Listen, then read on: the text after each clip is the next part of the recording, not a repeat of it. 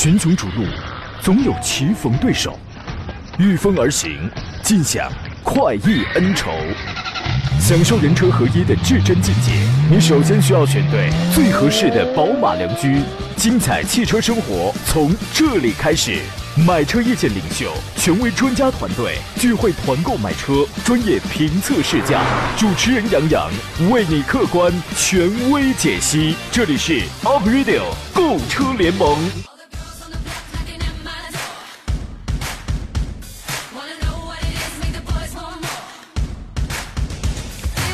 来吧，诸位，节目开始，照常直播了。欢迎在周四的上午时间收听你非常熟悉的山东交广 Aprilio 购车联盟，我是杨洋，在济南问候全省的亲身朋友。出差2天，赴归来，我这一回来，我发现这档节目是不是又多了几分生机，对吧？啊，生机盎然。安若素刚刚发微信说，欢迎胖杨回归，我们嗨起来吧，可以的。去了趟重庆啊，参观学习了长安汽车的工厂生产线。啊，看到了这个国产品牌的现代化的生产工艺、造车技术，内心很有底气的。重庆很多人都去过，对吧？很好的地方啊！这里的人们呢，他们最真实的人生写照就是饭后百步走，夜宵好胃口哈。说实话，当你一晚上2顿火锅以后，你的嘴巴是过瘾了，但是你的身体是上火了。有空你可以体验体验。回来了，咱们继续撸起袖子加油干。11点到12点这1个小时，我们依旧是专业解答一下选车买车的问题，买什么车，技术对比是怎么样的，欢迎直接跟我们来交流。直播热线是053182926060或82927070啊，您可以直抒胸臆。另外呢，还有几种网络互动方式，请关注我的新浪微博山东交广杨洋侃车，或者关注我们的车友群，车友群已经满员了啊，加入微信公众平台吧，是一个是山东交通广播，一个是在公众号里面搜索小喜的拼音全拼杨洋侃车。节目以外的时间通过这个给我来进行留言。今天做上宾呢，我仿佛很久没见他了，是来自北京戴通汽车科技的总监何正茂，何大官人，你好。大官人啊，你好。你说天天不是你出门就是我出门，很久没见您了啊。这有人今天早上他问了我一个问题，他说这天冷了不想起床怎么破。我觉得有时候单纯靠梦想啊，时间久了，他这梦想中他挺难把你叫起来的。你有什么办法吗？我觉得这个还是得要有意义。天冷了不想起床啊，谁都不想起床啊，但是没办法，为了生活嘛，是梦想。你这就是纯靠梦想。哎呀，讲真啊，为了身体健康，因为他们跟我讲呢，为了身体健康，我每天我都6点起，多么勤奋，对吧？但是久而久之，我养成了睡回笼觉的好习惯，你知道吗？跟大家分享一个秘诀啊，一个绝招，这招怎么破呢？闹钟定好响了以后啊，你别睡，你玩手机，哎，你看一遍朋友圈，看一眼微博，刷2条抖音，你立刻就睡不着了。你试试啊！给诸位留出酝酿你具体买车问题的时间。我们先说几台新车。10月18号呢，北京现代的一款全新的运动型的紧凑级车叫做 Lafesta。菲斯塔，中文名叫做菲斯塔，然后上市了。新车 1.4T 和 1.6T 分低功与高功2种发动机，售价是119800到154800。这个价格呢，其实比较主流。为什么呢？你只要知道这款 Lafesta 它的一个定位是什么，它的定位 PK 的像是包括造型、尺寸、动力、风格 PK 的都是像是思域这样的运动型车，那你就明白了，因为思域它也是差不多这么个定价，对吧？啊，我们先不说这个定价贵不贵，这个车呢一出来真的觉得好奇怪，那个前脸长得像凤姐啊，这个但侧面腰线呐，还有这尾部啊，贯穿式的尾灯啊，就整个非常漂亮，就是非常夸张，非常漂亮。它强调的是运动年轻的这种风格。Lafesta 的这个名字是意大利语，它叫盛会。啊，这个车应该说现代家里缺少这么一款运动型的新型的这么一款，你可以叫跑吧，因为它也有 fastback 这么一个溜背这么一个设计理念啊。您对于这个车的未来您看好吗？目前这个车型，因为现在我们看到国内不管是什么车型，它的竞争产品是真的很多，所以说这个车型的话，整体来讲，它是属于一个就相对个性化的车，我觉得，要想大火的可能性有点难，但是这个车型的话也还值得关注。它的竞争对手呢，你可以理解为像是思域，或者 Lamando， 或者名图。名图可能还是本分了一些了，对吧？对。哎，思域啊，零度啊 ，MG 6啊，包括领克03啊，就是这样的很年轻、很运动、很个性的这样的车子啊。4.6米的这个车长，2.7米的轴距，那么在同级别当中，从空间这个角度出发的话，有点优势。啊，整车的这个辨识度啊，个性设计的特别好。内饰我的感觉是并不激进，内饰设计的就是外观很运动啊，但内饰呢就是比较略显传统吧，略显传统啊。中央有一个 10.25 英寸的一个大屏，下边空调出风口，然后有一些物理的这种旋钮。方向盘呢，我觉得就多功能方向盘吧，反正也都长得也都差不多啊。配置比较丰富 ，1.4T 呢，这个配置什么？这个多功能的方向盘，车身稳定，上坡辅助，倒车雷达，电子手刹，胎压监测，16寸轮毂 ，2055/216 的这么一个轮毂。我觉得，哎，这套动力，我觉得玩的话 ，1.6T 的那个应该是够玩呀、啊，190匹，204匹，这个应该是够玩了。对，啊，你觉得如果现在让你在思域、在它、在 Lamando 这样的车型当中来选一选的话，你现在已经年轻40岁啊，你年轻了40之后，你现在也是一个20多岁的小伙子啊，你会怎么来挑选？在我肯定考虑说还是在维度和思域之间去选。啊、小伙子，你没选他，对，你把他淘汰了，小伙子。啊，这个 Fista 了，它的主要竞争点，我觉得第一是售价它不算贵，而且韩系车目前的这个套路啊，它会降价的，知道吧？哎，售价不算贵，对，这个配置做的还是比较丰富的啊，动力参数也比较吸引人。关键这个车在路上，我们预感它不一定会是一个特别大量的这么一个车，但是它会是一个很独特的这么一个口味，这么一个选择。我看那个网络上有人 P 了两个照片，一个是凤姐，一个是她这个前脸，你知道吗？安卓苏说起这个名字啊，现代的高管对他期望很高。没错，现代啊，就是所有的韩系车，现在它在这个出车，其实它出的是比较谨慎的，就是不鸣则已，一鸣我得惊人，因为我每一款车我对它都寄予厚望，我是希望他们去打翻身仗的啊。小薇说，杨仔一日不见如隔三秋啊。草莓猫说，你好杨，好几天没听到你的声音了，请帮忙评选一下 1.2T 的卡罗拉和 1.8 的捷德，从动力操控和稳定性各个方面该怎么来挑选？谢谢。我昨天刚被身边的一位朋友刚吐槽，说他开一个 1.2T 的卡罗拉，那个动力差的呀，平时开着真的很省油，啊，在那个济南千佛山那儿有一个上坡，他有一回他带了2个人，就是挺像上不去的那种状态，你们懂得啊，毕竟排量小嘛，但开起来还是很省油的。对于这两个车，您是怎么看的？这两车之间的话，因为卡罗拉和捷德两个车型还是有一定的这个差别。没错。如果家用的话，我觉得还是卡罗拉会更好一点。1.2T， 我开过这个车，没有想象当中那么弱。你可能是自己一个人开，油门舍不得踩，你油门快一点、大一点踩，那一样的会有力量。涡轮的车型就是这样的一个特点。因为它的这个动力标定，你得就是你起步阶段那里就踩就好了，2000转以后它才爆发扭矩峰值呢。对，反正大部分踩就行，你舍不得踩油门肯定。对，就是它，你开这样的小排量的涡轮增压，你比如说有的人原来你开过一些自吸的或者一些其他大排量的，你可能就是比较习惯了，哎，我轻轻的一点油门，我给一个很小的那么一个行程的话，可能它就要往前走了。但是你开这样的车子啊，你要掌握它的脾气，2000转以后，就是俗称这个车你悠起来之后，你能感觉这个动力还是够用，但是起步可能真的是要弱一些的啊，2000转以后，这才是这台 1.2T 的这个扭矩峰值出来的那么一个阶段啊，舍了踩就行，不然呢，真的太费劲，小排量嘛。辉煌说，两位 1.8T 的这个迈腾还烧机油吗？给细说一下迈腾好了，第3代了 ，EA88 已经不烧机油了。对，3代的888发动机的话，确实没有发生有烧机油的情况。如果选迈腾的话，目前我们看到。这款车的市场优惠的幅度也是挺大的。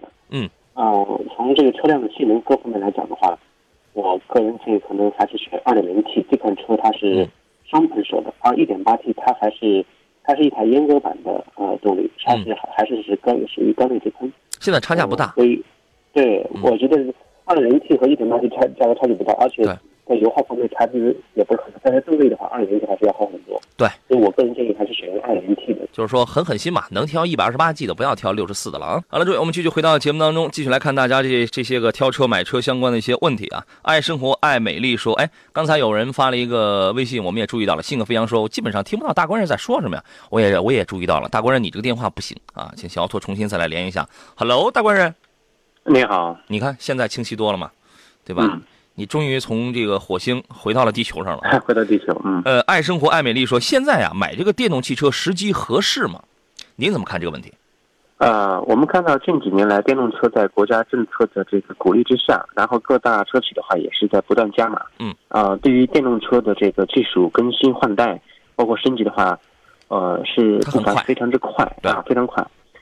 所以眼下来讲的话，您看买这个电动车是干什么用？如果说你是上下班代步，那么这个车我认为是可以选的。如果说你要做一些其他用途，如果家里面仅有一台车，那么我劝你还是放弃这个念头。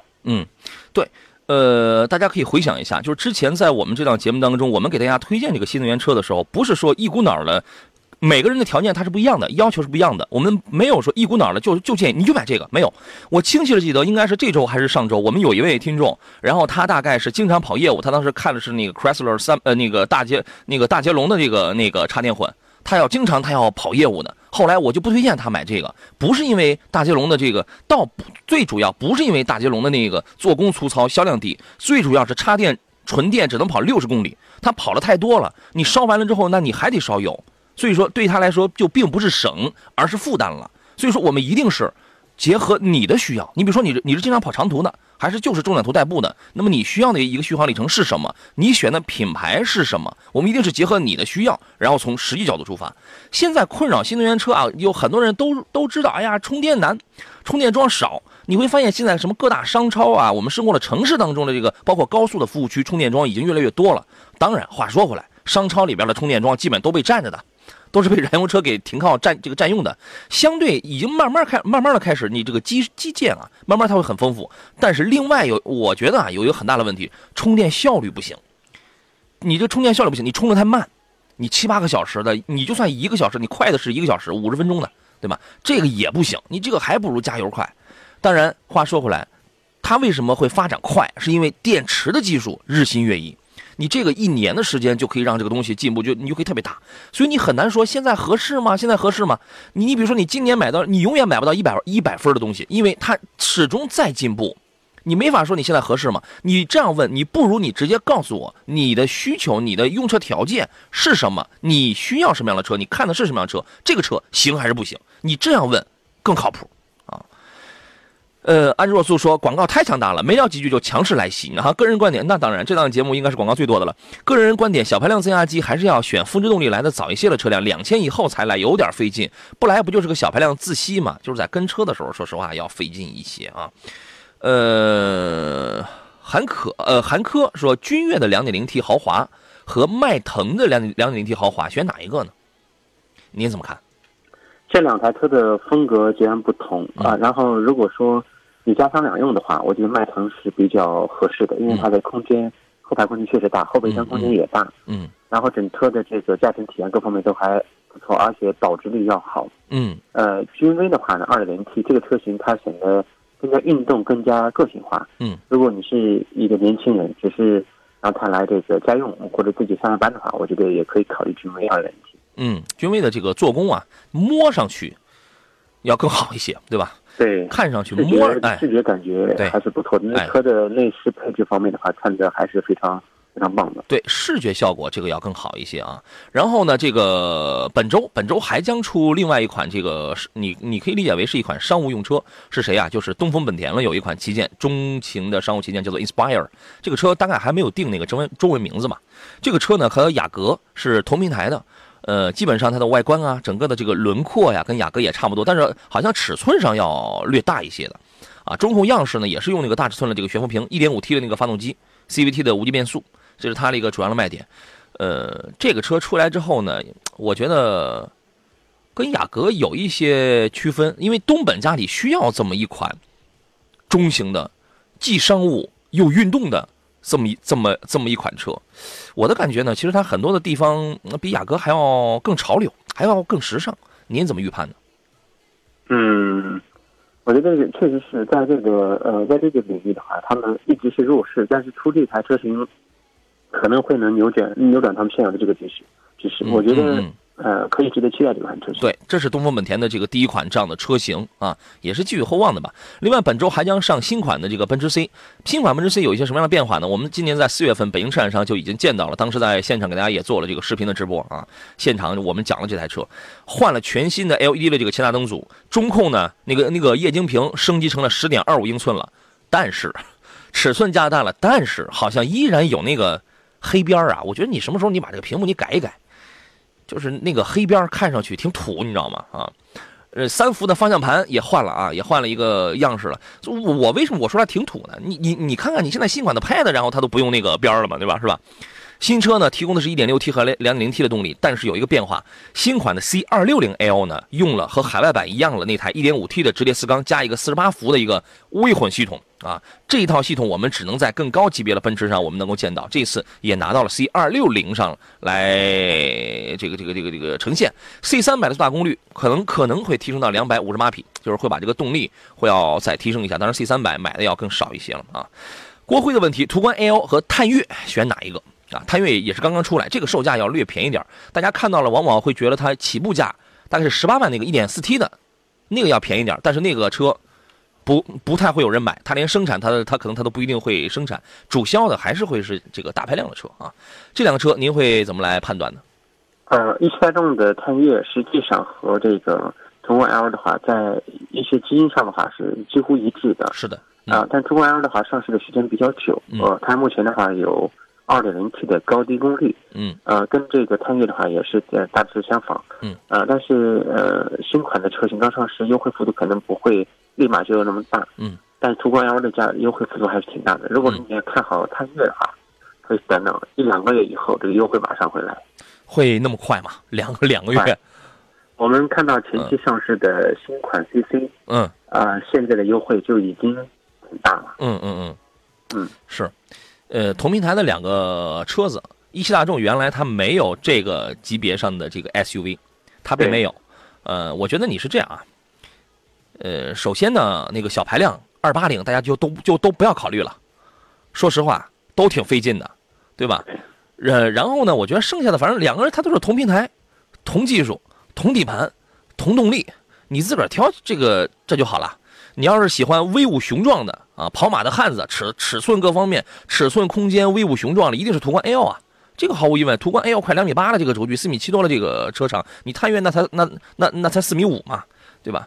它是这样的。另外两者在配置上会有一些这个不一样，最主要是价钱不一样，但是呢，一切要以终端优惠之后，要以终端销售价格来定。啊，因为途观 L 现在已经开始有它自己的优惠了，它优惠完了之后，性价比这就凸显的非常高了啊。刚才我们说了，本周要上市的新车，前两天还有一款新车这个发布了，是奔腾的那个叫做 T77。10月17号呢，这个奔腾向前冲为主题的全新奔腾品牌发布会在云南腾冲举办。在这个发布会上，它主要干了两件事情啊，第一是发布了奔腾 T77 这样一款新产品，第二呢，从那天开始正式启用了全新设计的奔腾的新 logo， 叫做世界之窗。这个 logo 一开始呢，这个我看了半天，就是你会发现它和之前的那个17啊什么就是那样的标仿佛没什么关系了，因为它寄托了有些新理念。这个品牌到现在为止成立有12年了，确实之前给我们带来了很多，从 B50、B70 到后来的这个 B30 等等 X40、X70、X80， 给我们带来了很多就是很优秀的这个产品。而这一次 T77 呢，也是更加被寄予厚望。奔腾打了一个，它今年开始它往后的这个口号叫做品质创造开心奔腾，品就是品质嘛，智就是智慧。大家现在国产车都在拼这个智慧，我都要什么，这个 3.0， 那个 1.0， 奔腾这个是 1.0 的这个物联网时代啊。那个开心奔腾呢，就是说我要让我的投资者、让我的用户、让我的伙伴、让我的员工、让我的消费者都感到开心。这个口号呢不大，但是呢听上去就挺务实，因为在这个时代，开心很重要啊。这个车怎么样呢？我觉得它特别个性啊，特别另类。我们广告回来之后简单来说一说。我是杨洋，这里是 Aprilio 购车联盟在为您直播，我们稍事休息，广告回来之后咱们接着聊。群雄逐鹿，总有棋逢对手，御风而行，尽享快意恩仇，享受人车合一的至臻境界。你首先需要选对最合适的宝马良驹，精彩汽车生活从这里开始。买车意见领袖，权威专家团队，聚会团购买车，专业评测试驾，主持人杨洋为你客观权威解析。这里是 Up Radio 购车联盟。Hello， 诸位，事不宜迟，11:34，我们继续回到星期四为您直播的 Aprilio 购车联盟的节目当中，我依旧是杨洋啊，出差昨天晚上刚刚回来了，所以在今天的这个节目当中，您遇到了什么挑车买车的问题，可以继续跟我们来进行探讨了啊。我们直播热线也在开通着，另外您还可以给我发微信、发微博、发 QQ， 我全部在线啊。这档节目主持人那可真是够忙碌的啊，除了嗓子哑。其他的我觉得这个都没问题，任何和车相关的内容咱们都可以聊起来。刚才我们车友群里有朋友说，枣庄的玉帝首阳天冷了，得注意保暖，得穿秋裤了。石老师是不需要的，我们都得穿秋裤了。快，石老师不需要，他腿毛很丰富的，你知道吗？天天做节目，你们这都知道的啊。今天路上宾呢是来自北京戴通汽车科技的总监何正茂，何大官人，你好，大官人。你好。刚才咱们说到了这个奔腾的新品叫做 T77。这个车你之前有没有看过它那个长那个样子？媒体圈里有人称呼它是目前国内最帅 SUV， 我觉得那个车真的就是跟刀锋战士一样，很个性，很另类。你看过它那照片吗？看到过。嗯，怎么样？能入得你的这个口味吗？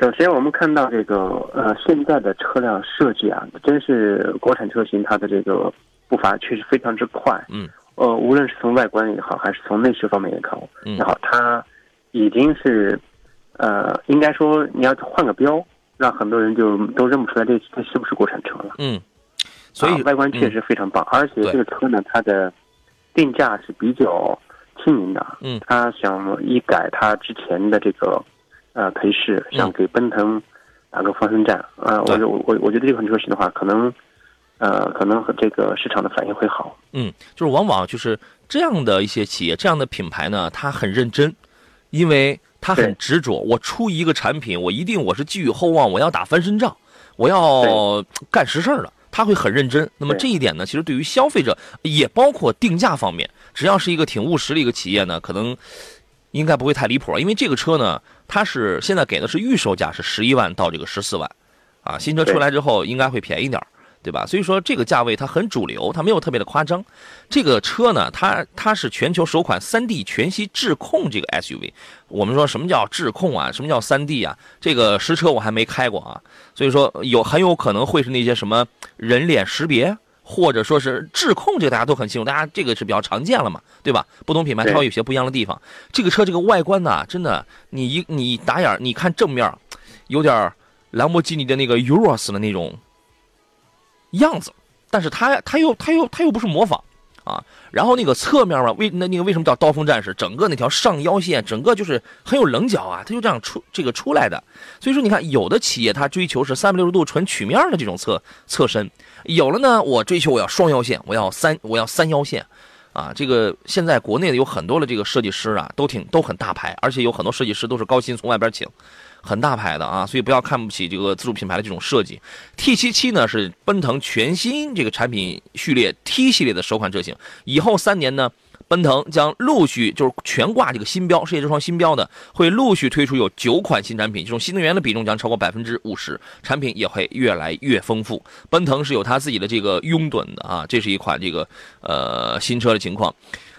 居安思危说，请评价一下楼兰 2.5 升还有 URV 2.0T， 选车选花眼了，直接不会了，多谢两位啊。都属于是中大型的大五座的这种 SUV， 对吧？ 2.5 升的，纯 2.5 升的，他看的还不是那个 2.5T 的这个混动的，还有 URV 的 2.0T 的，这两个车您会怎么来选？嗯，这两个车之间，如果让我去选的话，我毫不犹豫会选择 URV 的 2.0T 的车。嗯。因为370的从动力配置，我试驾过，这款车型首先在动力方面的话，它会让我满意，很爽。第二方面，在整个的操控方面，它的这个指向性，包括这个路感，都是整体还是不错的，当然这个 2.5 的日产的这款车型，我们看到它上市时间比较久了，但是动力方面。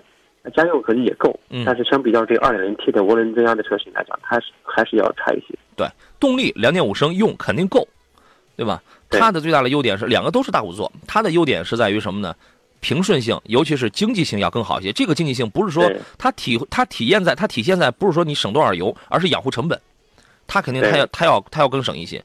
但是呢 ，URV 的 2.0T 这台370给你的动力，以及毕竟 URV 出的比楼兰至少要晚2年。对，没错，要晚2年，因为2年呢，对于一个汽车产品而言，就是你有更多的时间去造更接近当代的一些新东西了，而 URV 上就具备这样的新东西，啊，你看这整个的内饰、做工、配置，都是很有现代科技感的。楼兰呢，在这方面，楼兰它很务实，在这方面它要老一点，对吧？但是它很经济哦。所以说这个呀，就根据你的这个需要，你如果是年轻人，你就很喜欢这种配置，然后动力方面 2.0T 的 URV 是没有问题的嘛，对吧？而且它动力还要更好一些啊，这个很好选。厚德载物说是朗逸和宝来哪个会比较好？问题没有这样问的。这个在我的节目里啊，大家永远不要问谁比谁好啊，你忘了我的观点，车无绝对优劣好坏之分，只有适合与否，对吧？真要这样比的话，您会怎么选？朗逸和新宝来，其实这两款车型都会经过一款又一款的这个改款。目前为止，我们看到的新款的朗逸和新款的宝来，两车大体相仿，所以看两车的这个价格，主要是比一下价格就可以了。价格也很接近呢，同一配置，对啊，价格同一平台 ，MQB 同一配置，同一大件儿，同一底盘，拿着你知道现在有些车企它就挺讨厌的，就是总是给我们这些选择犹豫症、困难症的朋友，然后出同样的题，你知道吗？那没办法了。如果说是让我来挑的话呢，比如说啊，1.5升的这两个自动挡，大家会买的比较多，对吧？1.5升的会买的比较多，而且现在买啊，我觉得不要再去买手动挡了。一定要买这个，对吧？要买一台自动挡的车了，对吧？那你会发现，自从开上自动挡的车之后，人生只有悲欢，是没有离合的，你知道吗？它很舒服，它很舒服。1.5 的自动挡的话，你就拿两个标配，两个标配都是12万的嘛，都是12万刚出头。你来讲的话，价钱几乎一样。朗逸指导价可能会贵个3000还是几千块钱，但是你优惠完之后，你发现它都一样的，对吧？没什么太大这个差别。但朗逸给我的一个点是在哪儿？这销量高，这个就不用说了。朗逸的销量绝对比宝来这个要高的。朗逸有一个点，它在哪儿？前排它有那个扶手，宝来的那个标配自动是没有扶手的。这点重不重要？你觉得？这个主要是看个人的喜好。其实有我喜欢这个，没问题。对我是喜欢，我有个地方我放胳膊，对吧？但是宝来呢，宝来好像会有一个什么后视镜加热，这个是朗逸这个自动标配是它没有的。对吧？但是朗逸呢，我有后排空调出风口，你宝来可能是没有的。反正就是这么些东西，你有我无，我无你有，你去弄一弄啊，你去比一比详细的。但是要让我选的话，我会选朗逸，因为朗逸的整个的这个做工啊、空间啊、销量啊各方面，它会让我更加的舒服啊。基本就这么点东西。代表星星消灭你说主持人好，预算呢30万，我想了解一下哈弗的 H9 怎么样？这个车现在好凉。30万左右要去选哈弗 H9，好凉的。我不确定选这台车的主要目的是做什么。如果说你要说阿拉善，对的，就是这个我去玩越野的话，那这个30万左右可选的车型还是像这么大尺寸的车型确实不多，但是这个我觉得你要慎重。这样或者啊，我们揣摩它的这个用途，我们给它换一个问题：30万以内，想选非承载的，还能越野的。带4驱的，我们上礼拜好像我刚聊过这个话题吧，也是有朋友问到了这个事儿，有什么选择？其实选择的余地就是主流的选择余地真的不多，你一个巴掌这都用不了，对吧？您能想到的都有谁？就符合这些条件的？符合这些条件的话，如果说你要选一个正儿八经想去越野的话，在底盘4驱方面比较强大的话。那我觉得您可以考虑30帕杰罗的劲畅 3.0 的车型。帕杰罗可以。这个车型变速箱老点儿。对，变速箱老点儿，但它的底盘4驱是非常之强大，能力很强大啊。对，发动机的马力原车马力也很大。相比较这个哈弗 H9 的话，它的越野性能会更好，你正常的铺装道路驾驶的话也不会差太多。但是这个哈弗 H9 的话，它市场的零售价21万出头到23万左右的这个区间，半旗的一家现在的优惠的话，半旗其实也没太高。还有的车型就是可以考虑到，比如说，撼路者的话是来自江铃福特的一款车型，江铃福特对，2.0T 的这个动力加6AT，整体的表现也还行，各有这个千秋吧，我增加两款车，因为在这个价位，我们刚才说了那么多的这个要求，目前来看呢，撼路者销量平平，因为撼路者的那个做工啊，实在是太粗糙了。然后呢，哈弗 H9 的能力是这个不错的，销量啊、细节处理啊，在这里边真不行，真不行。有两款车目前销量没多大，但我们从它的实力上是看好的。荣威的 2X8， 你指导价25万，你能买一台四驱，就是能买一个。第一，它是非承载；第二是3把锁；第三，它是一台四驱；第四呢，它很硬朗，但是它的内饰又很柔美，内饰又很居家，配置又很高，又无线充电什么，这个它那个全都有。就是说，荣威的套路它很明白，我要卖给的这个人这一波人，他不是天天去越野，所以他只是偶尔去越野，我给你我越野的能力，但是平时他是要在铺装道路，他是要上下班生活的。那么我同时我又给了你现代的舒适的这种舱内生活，这是他的一个特点。还有一款车是途达，日产的途达，22万一个，25万一个。好了，今天最后一段节目啊，这做着节目聊嗨了，这就都直播间都热了都啊。刚才说那个途达指导价22万一个四驱，25万一个四驱。途达的主要优势是什么呢？这个车呢，第一它是身份，它是个合资。第二呢，整体呢，因为我都常测过，我都开过，而且我在杨侃车的微信平台上我已经发过，我是山东第一个去测试这台车的，你可以自己去找那篇历史消息，你去看一看，优点缺点说的非常明白。整体没有什么大短板，配置一般，对，它最大的短板应该是配置一般。下一代途达再出来的时候，我觉得因为这个车呢其实是郑州日产造。东风日产跟郑州日产双网都在卖，然后是东风日产给他来这个做这个售后，售后是有保障的。但是你想，郑州日产来进行生产，郑州日产原来没有什么就是特别舒适的那种车子嘛，所以说它在配置上，你说基于成本也好，基于它经验也好，它没有用太多的一种很潮流。你像人刚才那 URV 那楼兰那配置怎么那还都挺好的是吧？这个途达反正配置就是简单够用啊，就是它就简单够用啊，那个但是也不失是一台在这个价位。按你要求来讲是一台好车，你可以自己去看啊。Lafesta， 然后他说家里二孩父母健在，我呢想买一台 MPV， 中长途出游或者长途自驾都有可能，求个推荐啊，或帮忙对比一下 G18 与艾力绅，从性价比、空间、油耗来讲的话，哪个要合适一些呢？多幸福的一家呀，这是啊。您觉得？两台车的话，现在确实是在这个商用车市场的话，还是这个竞争比较激烈。嗯，如果是公司商用的话。啊，这个 GL8 肯定是首选。如果家用的话，这个艾力绅的话，我认为还是比较不错的。它的中排座椅和后排座椅，家人坐着还是比较舒服的。而且，这个你驾乘的话，它也不会有特别累的感觉。这款车型的话，我觉得我还是看好家用。嗯，所以说您会倾向于，你看看，它应该说是啊，对。它应该是这个，从它这个字眼上来看呢，应该是非常居家，对吧？侧重于家庭生活要更多一些啊，空间都大差不差嘛。然后从舒适性、从油耗上去讲的话，艾力绅也并不输啊，艾力绅你买起来也更经济。G1825呢，说实话没有什么，现在我还是建议你至少你花到28万吧，应该在26还是28买 2.0T 的嘛。那个还是要贵一些的，那个价格你买艾力绅呢，同样我电动侧滑门，我舒适性也很高。我这个父母老人，我这个一抬腿，他那个买这样的 MPV， 如果要考虑老人的话，你要考虑离地间隙，有的时候也不要太高，因为抬腿它不一定方便，对吧？艾力绅我觉得挺合适的，你可以考虑啊。小民女说，杨洋30万落地，商务或者是越野推荐有二胎，这个东西啊，我建议你这样啊，网络。他在你的这个问题上能够给你提供的一个最大的一个帮助是什么呢？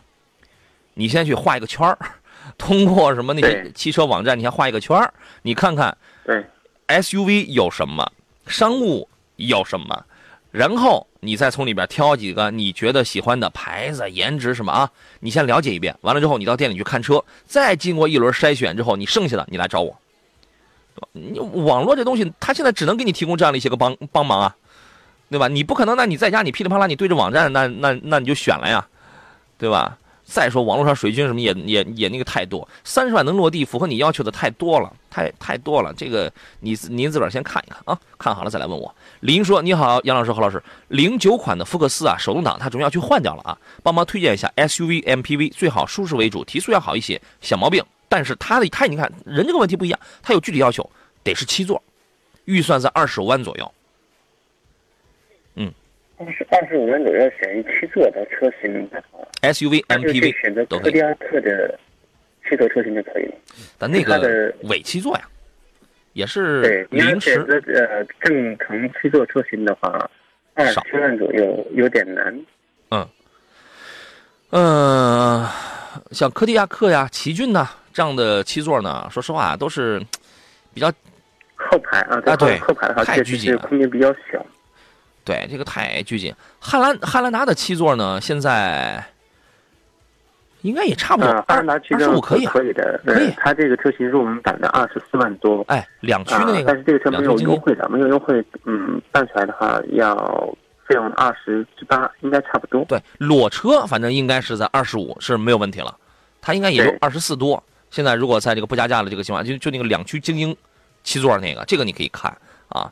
然后呢，吉普大指挥官呢，我觉得这个你可看可不看，空间样式什么，对，空间样式什么挺好。但是呢，一是动力弱，因为它的动力它也是什么2000转以后的事儿。我的动力那是在2000以后的，2000还是2500？你这动力也太慢了，你知道吗？这个挺费劲，那你就不如去买这个汉兰达了啊。福特锐界呢？福特锐界优惠完了之后，那个两驱博瑞的七座应该也在25以里。它与汉兰达这两个七座呀，还是可以的。啊，这个起码第三排我都体验过，这个空间还是挺宽敞的，你可以这样考虑一下。SUV 的话，我觉得这个你考虑一个什么奥德赛啊、艾力绅，这个预算都没问题，对吧？对。啊，那也就这样了啊。强的问题是，杨哥你好，专家好，请评价一下迈腾与奥迪 A3 的操控与隔音效果，看的都是 1.4T 的啊， 1.4T 的迈腾是真费劲。这两台车型的话，空间大小是完全不在一个重量级别的。A3 应该是看的三厢车型啊，如果在价位相当的情况下，那我觉得你要试过迈腾 1.4T 之后，和 A3 1.4T 一定就买朗逸了，是吧？对，如果说你要家用就一台车的话，迈腾 1.4T 也可以。你对动力不要有太高的奢望，但是也够用。对，如果说你个人开的话，那 A3 肯定是首选。对，你看它关心的是操控与隔音效果，这个 A3 的操控还是不错的。对，你起码你 1.4T 的这个 A3 那个，说实话，你开起来比 1.4T 的迈腾更灵活。更游刃有余，动力啊、加速啊要更方便一些，对吧？如果你是年轻的小伙子呀、小姑娘啊，然后也没有什么过多的去考虑一些大空间，非要有那种对于后排成员你很照顾他们的一些感受的话 ，A3 是可以的。从你文字这个描述上去讲的话，但是迈腾的这个空间等等，肯定还要更好一些，这个就不再说了。听到抽筋说，请问为什么70千瓦和160千瓦功率，电池42和43千瓦时续航都是305公里啊？就说你看了不同品牌的不同的这些车型，对吧？功率差别这么大，电池大一点点到忽略不计，都是续航305公里，这不符合能量守恒定律啊！然后说是咨询了2个比亚迪 4S 店，均没有明确答复，这是虚假宣传还是理解有问题啊？不明白，请教专家。再就是介绍一下这款纯电汽车，很期待。你看的是哪一个啊？是比亚迪 EV360 啊？这个是它应该是什么呢？我看了一下，它后边有一条，我看时间。OK， 差不多能说完这个。他看的是比亚迪元的 EV360 2018款智联创酷型，说属于该车系的高功率版本车型。高功率山东没有补贴的，你为什么要买这个呢？说这款新车搭载了一台最大功率160千瓦、最大扭矩310牛米的永磁同步电机。对啊，大家现在都用永磁啊。同时与其匹配的是一组容量 43.2千瓦时的3元锂电池 ，NEDC 工况，续航里程305公里。另外3款车型搭载的电机最大功率是70千瓦，最大扭矩另外3款啊是70千瓦，最大功率180牛米，电池容量是42千瓦啊。然后他才有了后边这个问题，说为什么70千瓦跟160千瓦的这个功率，什么电池43千瓦时续航里程是一样的？这个问题有意思啊，您怎么看呢？